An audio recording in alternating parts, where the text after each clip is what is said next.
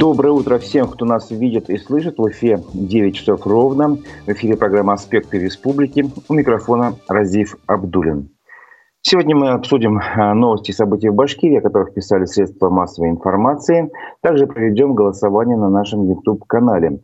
Напомню, трансляция программы идет в YouTube, в социальных сетях «Одноклассники» и ВКонтакте – Свои вопросы и комментарии вы можете оставлять на нашем YouTube-канале «Аспекты Башкортостан». Ставьте лайки, делитесь с друзьями ссылками на программу. Этим вы поддержите работу нашей редакции. Итак, начнем с обзора прессы.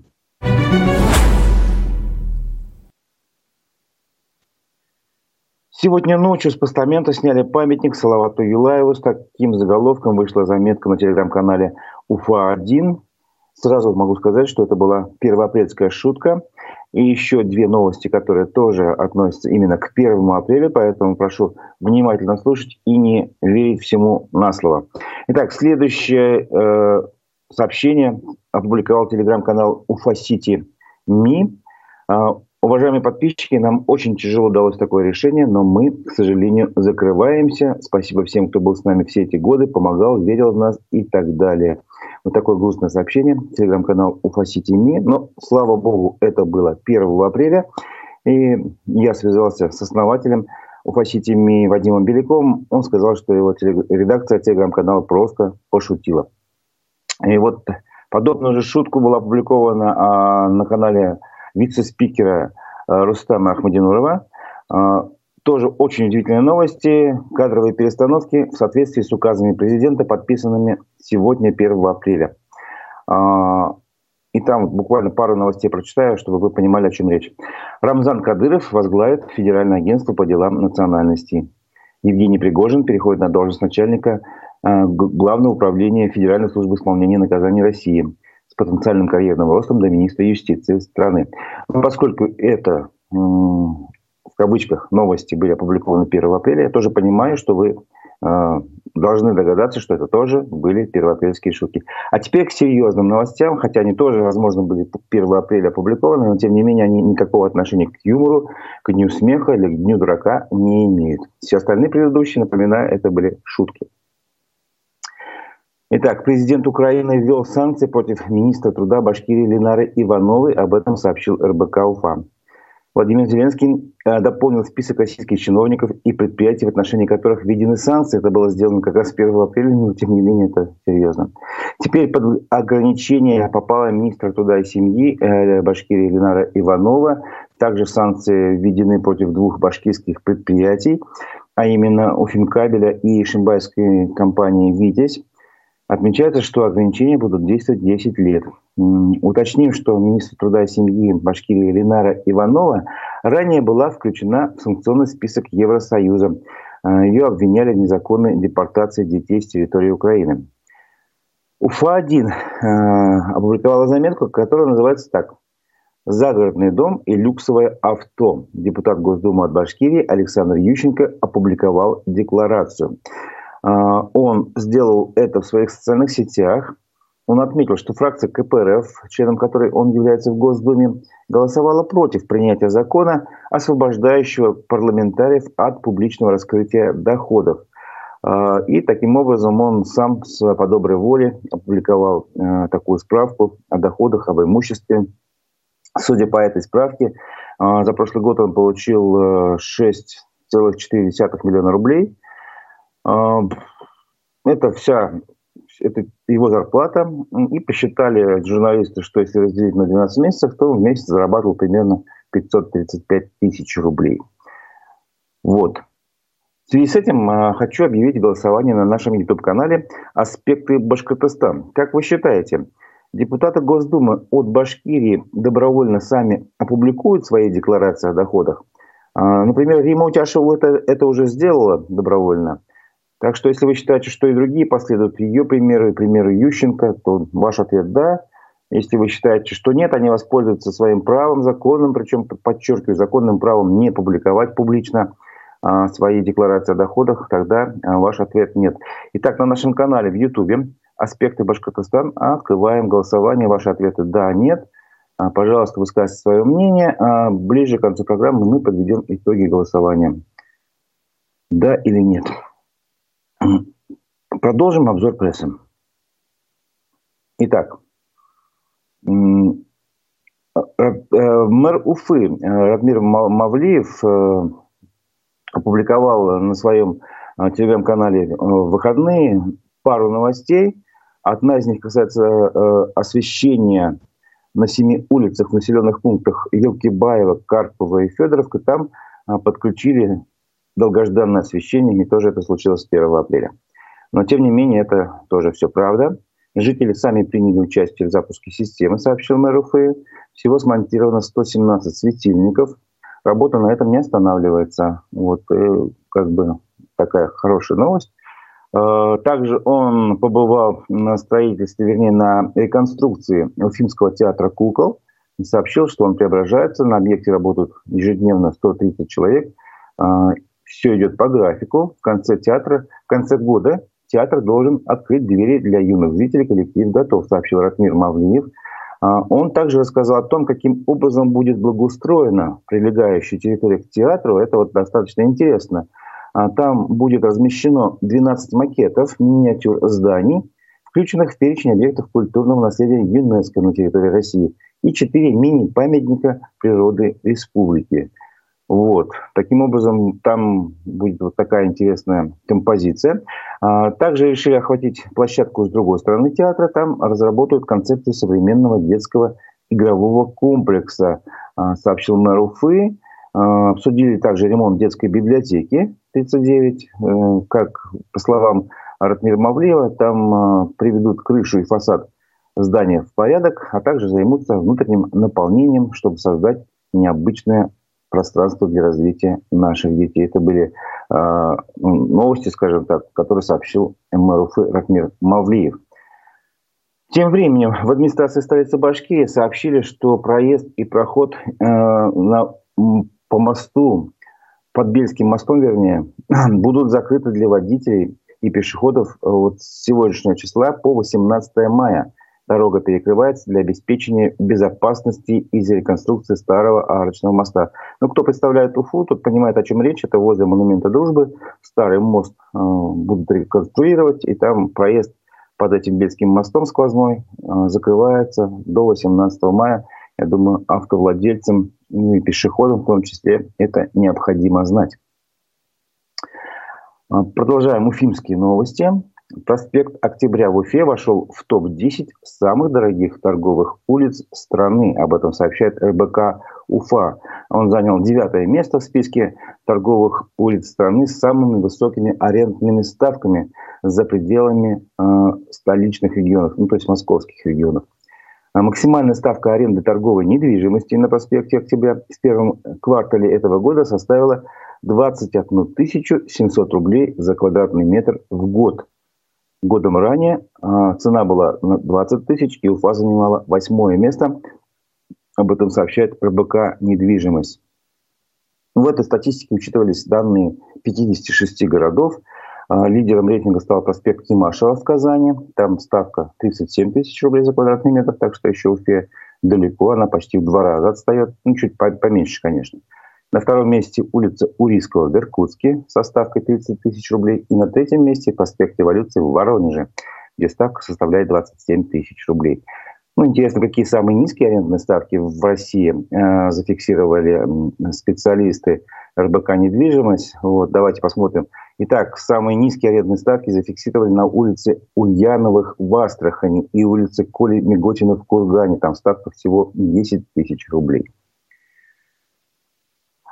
Продолжаем уфимские новости. Плата за свет в подъезде превысила сумму за электричество в квартирах. Об этом сообщает редакция «Честно говоря», программы «Честно говоря». Они рассказали о том, что на улице Айской, 75, жители стали э, обладателями чуть ли не золотого дома.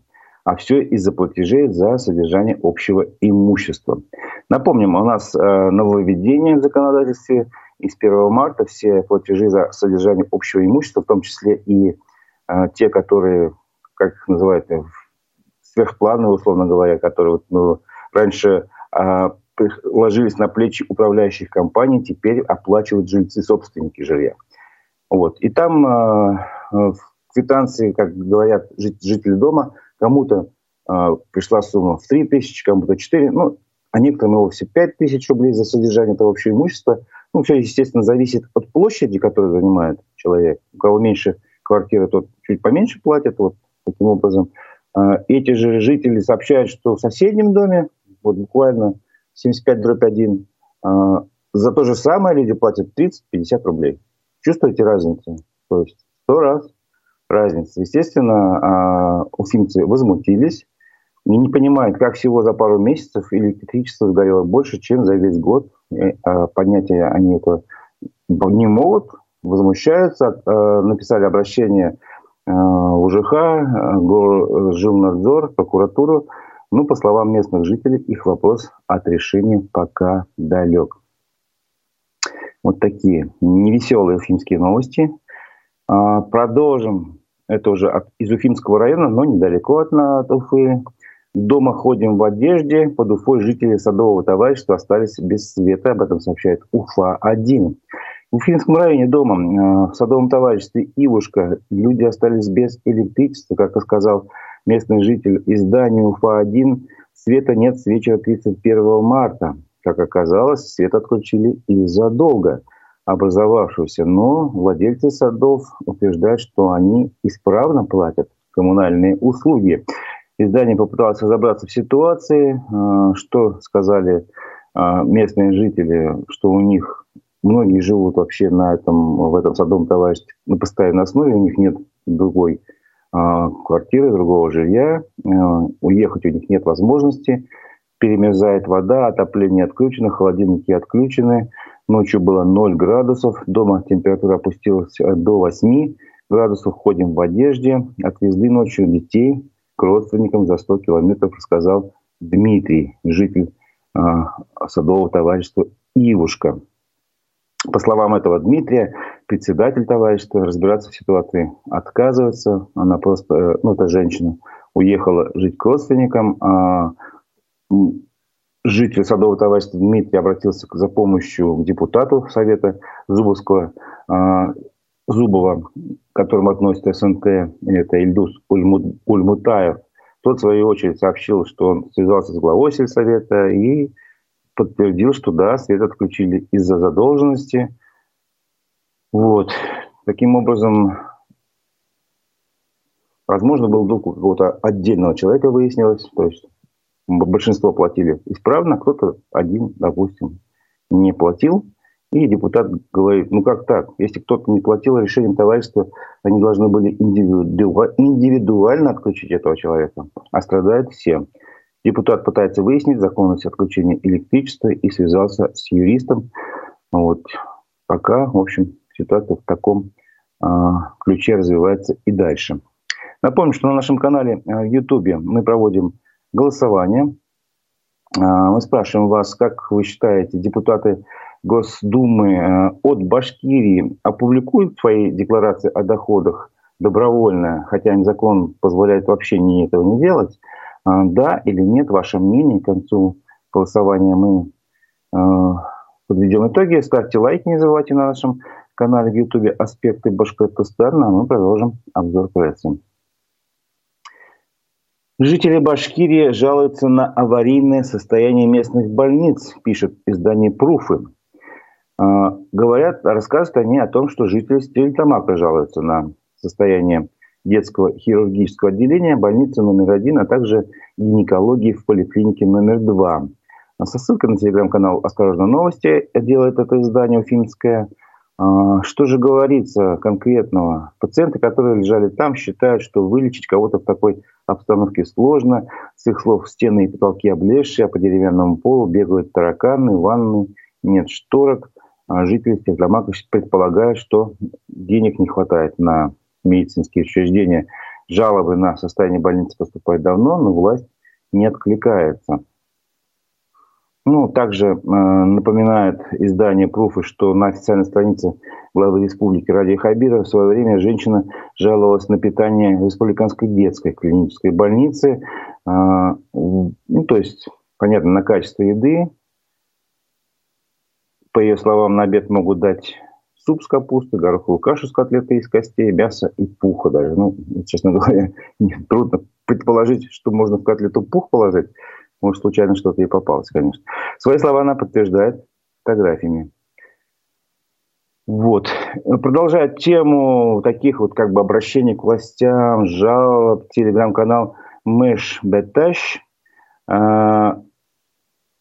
Телеграм-канал опубликовал заметку про видеообращение к властям из поселка, из села Бесегутово.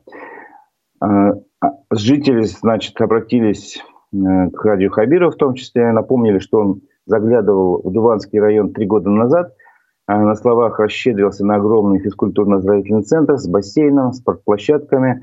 А, хотел сделать там центр хоккейной жизни, но, как бы, видимо, с деньгами что-то не так, пока появился только проект без финансирования. Поэтому люди освежили память чиновников, дававших такие вот обещания. Я предлагаю, чтобы понять, о чем речь, посмотреть само кусочек этого видеообращения, который был опубликован на телеграм-канале Мышь Бетач. Давайте посмотрим. У нас в Месигутово тренируются самородки. В нас огромный потенциал. В районе и для других занятий катастрофически не хватает спортзалов. Дети занимаются в коридорах. Хотим, чтобы у наших детей была возможность заниматься в том направлении спорта, которое им по душе. Мы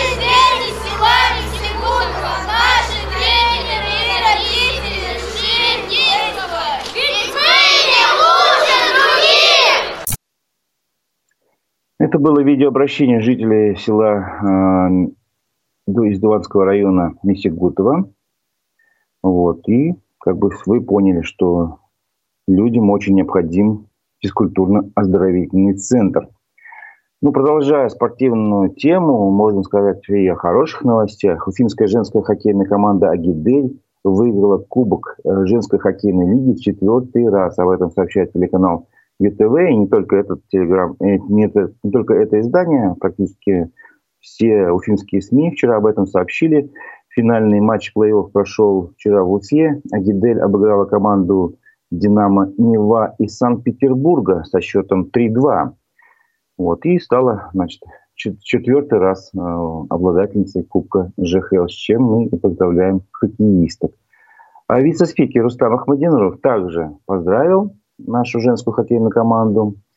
А, и напомнил еще о, о других новостях спортивных заодно. О том, что в этот же день а, футбольный клуб Уфа одержал крупную победу над СКА Хабаровском 3-0. А, он, Рустам Ахмадинуров написал, доказывая делом, что команда будет биться за место в большом футболе. Ну, будем надеяться на это. Добавим, что во время матча было два удаления. Был удален один игрок из гостей, из команды гостей из СКА Хабаровска.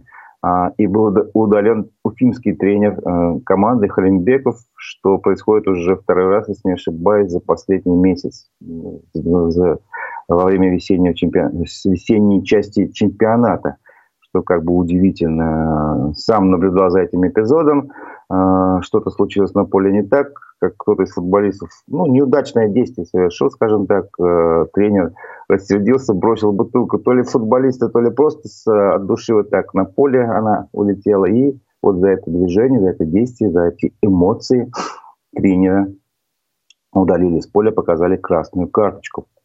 А, ну, также э, Рустам Ахмадинуров напоминает, что хоккейный клуб «Кировец», который играет в хоккей с мячом, очень достойно завершил первый сезон Суперлиги, заняв достойно 11 место и опередив троих сторожилов, трех сторожилов хоккея с мячом. Так что ни одним Салаватом Юлаевым жив спорт в Башкортостане, а, говорит Рустем Ахмадинуров, напомню, и поздравляет с победой команду Агидель, которая добилась э, кубка э, женской хоккейной лиги в четвертый раз. Поздравляем еще раз наших хоккеисток. Э, Предлагаю также обратиться к, ВИЧ, э, к новостям федеральной повестки. По традиции в понедельник мы транслируем также новости, которые публикуются на телеграм-канале «Эхо новости». Коллеги из э, редакции «Эхо Москвы» образовали такой телеграм-канал, и они э, как бы вот смотрят. Я думаю, это будет интересно и нашей аудитории, о чем э, вчера же, какие были последние новости вчера вечером вечерний выпуск новостей. Светлана Сапега может досидеть остаток срока в России, э, сообщает телеграм-канал «Эхо новости». Издание «База» пишет, что согласие выразили и белорусская сторона, и сама осужденная по обвинению в администрировании протестных телеграм-каналов. По данным журналистов, теперь дело за российским судом, который должен установить срок для нее. Новосибирский ФСБ увидела в попытке поджечь военкомат государственную измену. Фигуранту дела 23-летнему Балбурину ранее уже вменили э, статью «Организацию теракта», а теперь добавили еще одну статью. При этом, как э, отмечают правозащитники из зоны солидарности, никаких новых эпизодов в деле нет. Свободный университет приостановил работу в России после того, как российские власти признали его нежелательным. Организация считает действия прокуратуры незаконными и отмечает, что занятия в любых свободных университетах, ну, в кавычках название это, сегодня могут стать поводом для преследования граждан. Суд в Москве на три месяца приостановил работу англо-американской школы.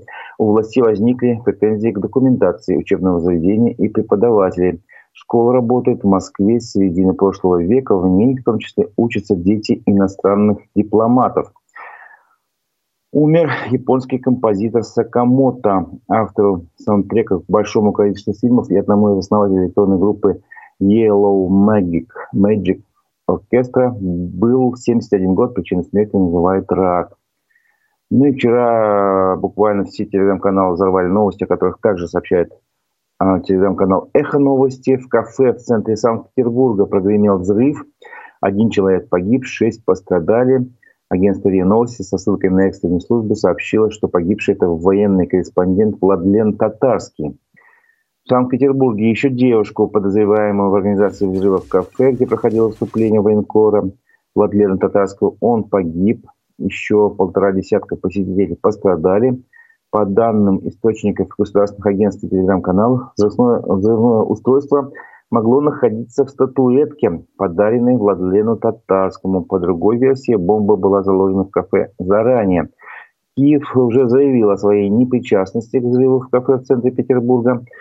А, советник офиса президента Михаил Подоляк назвал это внутренним терроризмом. А, и еще новости из этой же серии. В Петербурге уже задержана подозреваемая в причастности к убийству Владимира Татарского. Это 26-летняя а, Дарья Трепова, сообщает Интерфакс со ссылкой на источник. По информации телеканала 78, на ее квартиру ворвался спецназ. Возможно, кто-то хочет узнать, кто такой Владлен Татарский. Это ну, человек достаточно такой ну, большой биографии. Он э, сам был гражданином Украины, потом за какое-то преступление попал в тюрьму на Украине. Там сидел и в 2014 году, если не ошибаюсь, совершил побег, стал принимать участие на стороне э, ну, Донецкой Народной Республики, э, воевал там в разных подразделениях боевых. Потом на какое-то время он уж отошел от дел, э, если не ошибаюсь, в 2019 году. И э, когда вот начались события февраля 2022 года, он снова вернулся в ДНР, снова воевал. Вот, и ну, даже больше он был военным корреспондентом, сообщал новости э, с линии э, боестолкновений. Вот, и, как говорят, его телеграм-канал э, был довольно популярен. Э, там десятки, сотни тысяч подписчиков были у него. То есть он был достаточно известным военным корреспондентом. Вот что случилось. Теракт какой-то произошел. Кто виноват, это все будет разбираться, пока задержана подозреваемая. Напомню, что мы ведем на э, канале, на нашем аспекте Башкортостан голосование. Э, и сейчас мы, наверное, его завершим, потому что мы плавно подходим к концу программы, мы задавали вопрос, как вы считаете, депутаты Госдумы от Башкирии добровольно сами опубликуют свои декларации о доходах? Дело в том, что э, буквально накануне э, депутат от Госдумы Ющенко это сделала, а до этого еще Рима Утяшева добровольно опубликовала свои декларации о доходах.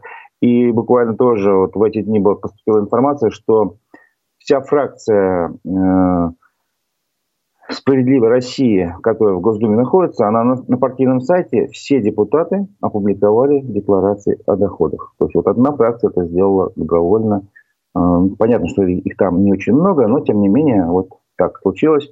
Поэтому мы решили узнать ваше мнение. А вы верите в то, что или думаете, что депутаты Госдумы от Башкирии сами ну, расскажут избирателям о своих доходах? Итак, вопрос завершен. А, да или нет? Ну вот сейчас поразительное единодушие. Нет, считают 100% проголосовавших. Ну вот видите, как я думаю, есть повод задуматься депутатам, что происходит, почему. Вот так вот. Никто не верит в это. Хорошо, на этом наша программа завершается. Напомню, что сегодня в 11 часов э, в нашем эфире будет программа «Аспекты мнений». Мы пригласили в гости руководителя э, регионального общественного объединения «Позитивная среда» Артура Гельманова. Будем говорить о проблемах ВИЧ-позитивных. Э, подключайтесь в 11 часов, думаю, будет интересно. У микрофона был Разиф Абдулин. Встретимся в 11 часов. До встречи в эфире.